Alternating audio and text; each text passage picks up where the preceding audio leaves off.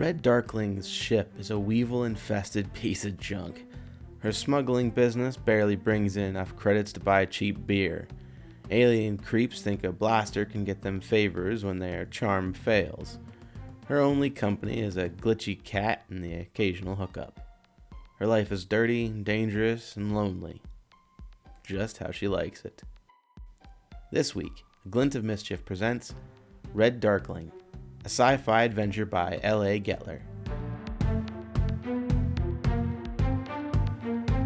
Hello, I'm Judah Lamy. Welcome to A Glint of Mischief, a weekly podcast where you get to preview some of the great indie books out there. Each episode is the reading of the first chapter of an independently published book, available to buy right now. But first, a word from our sponsors. This week's podcast is supported by the website glintofmischief.com. Wait, what? Really? You're supporting your own podcast? That just sounds really desperate. And plus, I mean, I get branding, but why does every single thing here have to be named Glint of Mischief? Good heavens! If I didn't get paid good money to read. What? What do you mean pro bono? I'm not a lawyer. What? I'm not getting paid? Well, the hell with this then. I'm off to go get a Kofi for myself. Wit and whiskers for life. If I'm not getting paid for this, I might as well promo myself. Hashtag YOLO. Now, let's get to the reason we're all here. Yes?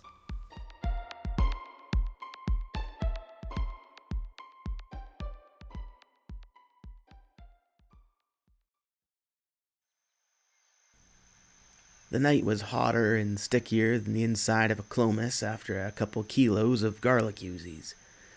Red Darkling wiped her forehead with her arm and eyed her target, a shiny new Air Skimmer LX. She twiddled a knob on the side of her visor, scanning for the ultraviolet glow that would spell disaster for the mission. Nope, no glow. No glow meant no shield generator, and no shield generator meant no shield. Game on. Grown ups were so stupid.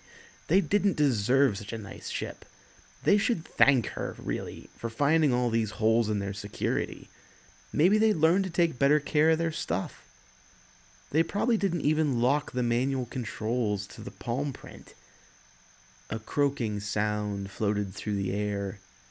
Red froze for a second, then relaxed and rolled her eyes. Was that supposed to be an oral? Idiot. She'd told Buck a hundred times to pick a different signal. He didn't do any oral cry to save his life, and besides, orals don't even live on this planet. She stuck the visor into her bag and darted out from the bushes, crossing the grassy verge to the pad where the ship was parked. She moved quickly and silently in her broken in sneakers. Her black clothing blended into the deepening shadows as she ducked under the ship. She paused to send her own signal, a double flash from her pocket light, back to Buck, who was somewhere near the main house. She swiped at her forehead again. This was the tricky part. It was unshielded, but starting up a ship of this size was a noisy, flashy business. True, these surface restricted models didn't need gravity modulators, but they still had perimeter lights, and it's hard to dampen the sound of thrusters. Red glanced back at the main house. It was mostly dark and looked empty. Buck thought it was empty. Still.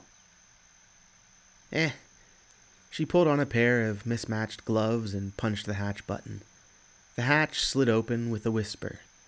She yanked the short ladder down, sending another double flash signal, and climbed in. A minute later, Buck Landers stuck his head through the portal.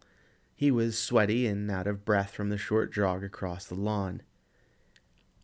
Wow, this thing is nice. It looks like this is the nicest one yet, right, Red? It's great. Come on. Woodman's waiting for us to pick him up. Okay, sure thing. Buck closed the hatch behind him, and the interior lights came on automatically. The cockpit was easy to find. This ship wasn't that big, only a few steps up from the hopper Red got for her last birthday. Sure enough, the manual controls had no palm print lock. Idiots. Red dropped into the cushy captain's chair and surveyed the controls. She located the ignition panel and flipped on the engines. The perimeter lights came on and the thrusters began to hum. Through their warm up cycle, cool air flowed through the vents over Red's sweaty skin, raising goosebumps. Hold on, she warned. I don't know how much kick this thing has. Buck grabbed the arms of his co pilot's chair, a crazy grin on his round face. Just as the ship began to lift, the lights came on in the house and the door flew open. A man ran out, robe flapping, waving his arms and shouting. Red smiled and waved, then she banked the ship sharply and sped away over the trees. Holy moly, Red, that guy saw us. We're busted. Buck grabbed her arm. Dude, you want us to crash? Cut it out. She shook off his hand. We're not busted. Let's get to the rendezvous point. Rendez what? Geez, Buck was only ten a couple years younger than she was, but that didn't mean he had to act like such a baby. Rendezvous. It means where we meet Woodman. Oh, right. They flew in silence over the city, heading toward the old aqueduct. Buck kept checking the scopes, but no one was following. It was full dark when they arrived. Red landed the ship among the crumbling concrete and ragged weeds without even a wobble. Buck ran back to open the hatch. A minute later, Mark Woodman strolled into the cockpit, a lit cigarette dangling from his lips. Buck immediately behind. Nice landing, Mildred. Woodman went to give her a high five, but she scowled and punched his arm instead. I hate when you call me that. It's your name, isn't it? Red crossed her arms and Woodman sighed dramatically. Fine. I'll call you whatever you want. Just let me fly this baby. No way. I did all the hard work. I'm doing the flying. Hey, I was lucky to get out of the house. I'm still grounded from the last time. Had to make use of my last of my Paragolian sleep tea on my mom. You owe me. Now scoot and let me show you some real flying. No. Hey, I'll tell you what. You let me fly, you can have the rest of my SIG. Swipe the pack from my dad. Fine, jerk. Gimme. She stood up and snatched the cigarette out of his mouth. After fumbling it in her fingers a bit, she took a drag. So, fly already, she said, smoldering a cough. He plopped down in the seat and grabbed the controls. No palm print locks? Sheesh. No one saw you? Oh, they saw us, Buck said eagerly. I thought for sure that we were busted, but Red, Red just waved and took off. It was so cool. Woodman shot Red a look. Someone saw you? She rolled her eyes. It's no big deal. No one followed us. Buck was watching the scopes the whole way over here.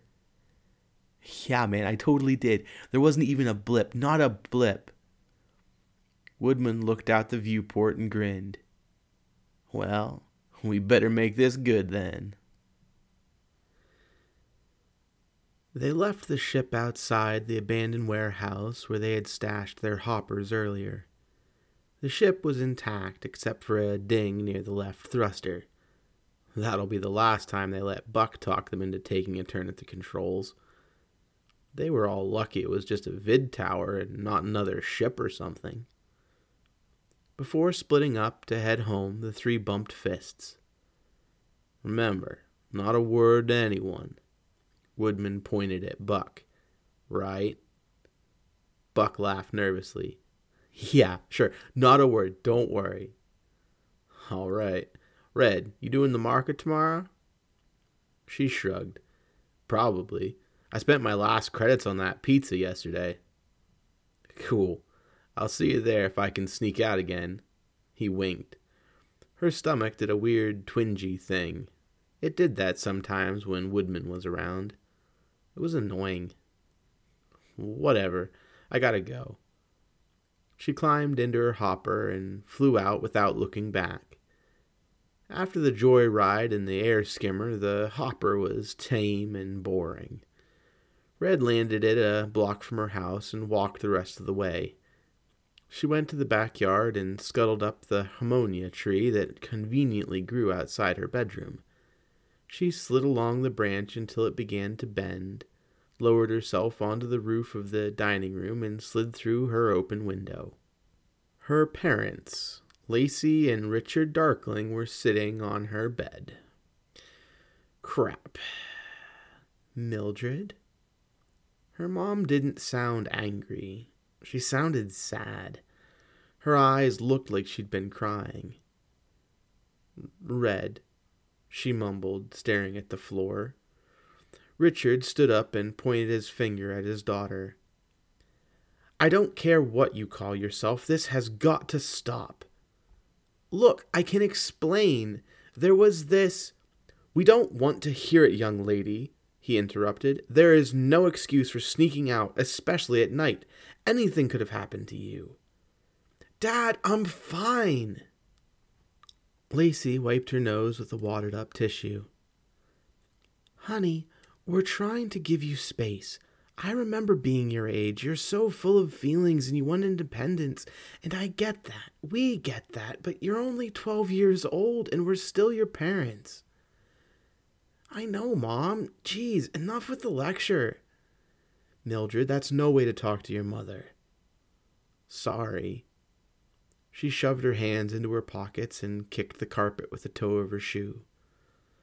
Sorry's not enough any more. Her mother stood and reached out to touch her arm. We were just so worried about you, honey. Red pulled away. I said I was sorry. Look, whatever. Am I grounded or what? It's late. We'll talk about this tomorrow. Now go to bed. Come on, Lacey. They left, pulling the door shut behind them. Red flopped on the bed. It wasn't fair. They treated her like a criminal, and nothing even happened this time. Well, if they were going to get mad no matter what, she might as well do whatever she wanted. She'd show them. She scrubbed her eyes with her fist and pressed her face into the cool pillow. I'll show them, she thought, until sleep overtook her.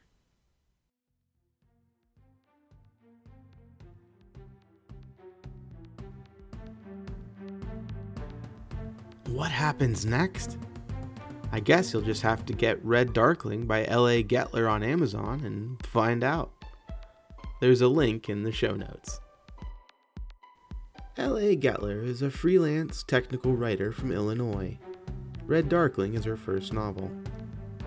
Her short fiction and poetry have appeared in several anthologies, including Wicked Women in Words Run Over by an Omnibus. Portions of her book appeared in slightly different form in the anthologies Circuits and Amps, Slippers, and Strange Adventures in a Deviant Universe.